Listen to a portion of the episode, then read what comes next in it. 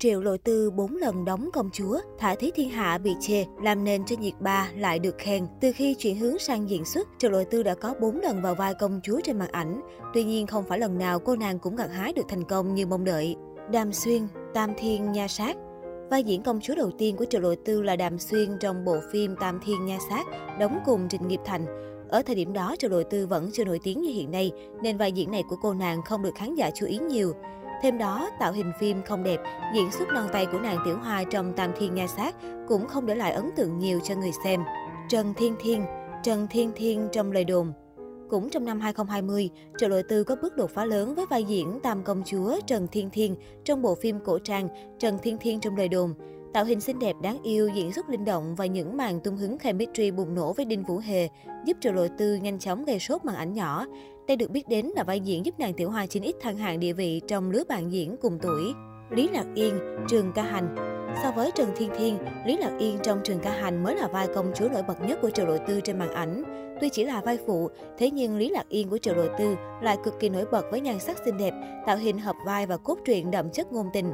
Thậm chí khi phim lên sóng, khán giả còn nhắc đến nàng công chúa đại đường này nhiều hơn cả nữ chính Lý Trường Ca của địch lệ nhiệt ba.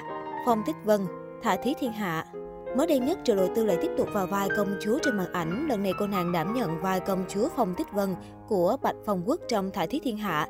Tuy ngoại hình vẫn xinh đẹp, thế nhưng Triệu Lộ Tư lại bị nhận xét là không hợp vai và nhiều lúc bị gồng quá đà.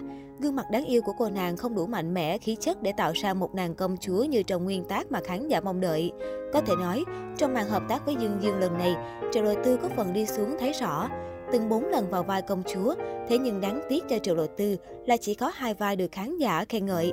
Vai diễn Phong Tích Vân công chúa đang lên sóng hiện nay của cô nàng ngày càng phải nhận nhiều lời chê bai từ khán giả. Có khán giả cho rằng việc Triệu Lộ Tư được nhận những vai công chúa là nhờ có sự can thiệp của công ty, chứ khí chất của cô nàng thật sự không hợp vào những vai cao quý như vậy. Triệu Lộ Tư sinh năm 1998 bắt đầu gây chú ý khi đảm nhiệm vai Lạc Phi Phi trong Ôi Hoàng đế bệ hạ của ta. Đường nét gương mặt của Triệu Lộ Tư thuần khiết, dù có để mặt mộc vẫn khiến người khác trầm trồ nhờ chiếc mũi cao, đôi mắt sáng cùng nụ cười tươi. Nhờ dung mạo ngọt ngào đó, cô được ưu ái chọn vào những vai mang đậm nét tính cách hồn nhiên đáng yêu.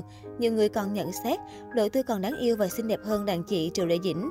Thế nhưng thời gian qua, Triệu Lộ Tư thường xuyên gây tranh cãi về diễn xuất. Đặc biệt, các cảnh quay cần chiều sâu tâm lý hay cảnh khóc cô chưa thể hiện tốt. Trước đó trong bộ phim Quốc tử giám có một nữ đệ tử, Triệu Lộ Tư còn bị phê bình dữ dội do sử dụng diễn viên đóng thế trong cảnh quay đơn giản. Trong cảnh quay này, Triệu Lộ Tư và bạn diễn từ khai xính ngã xuống hồ nước, nhưng hai diễn viên chính là quyết định sử dụng diễn viên đóng thế. Do lỗi lười cắt ghép của ekip, khán giả dễ dàng nhìn thấy rõ mặt diễn viên thế thân của hai nghệ sĩ.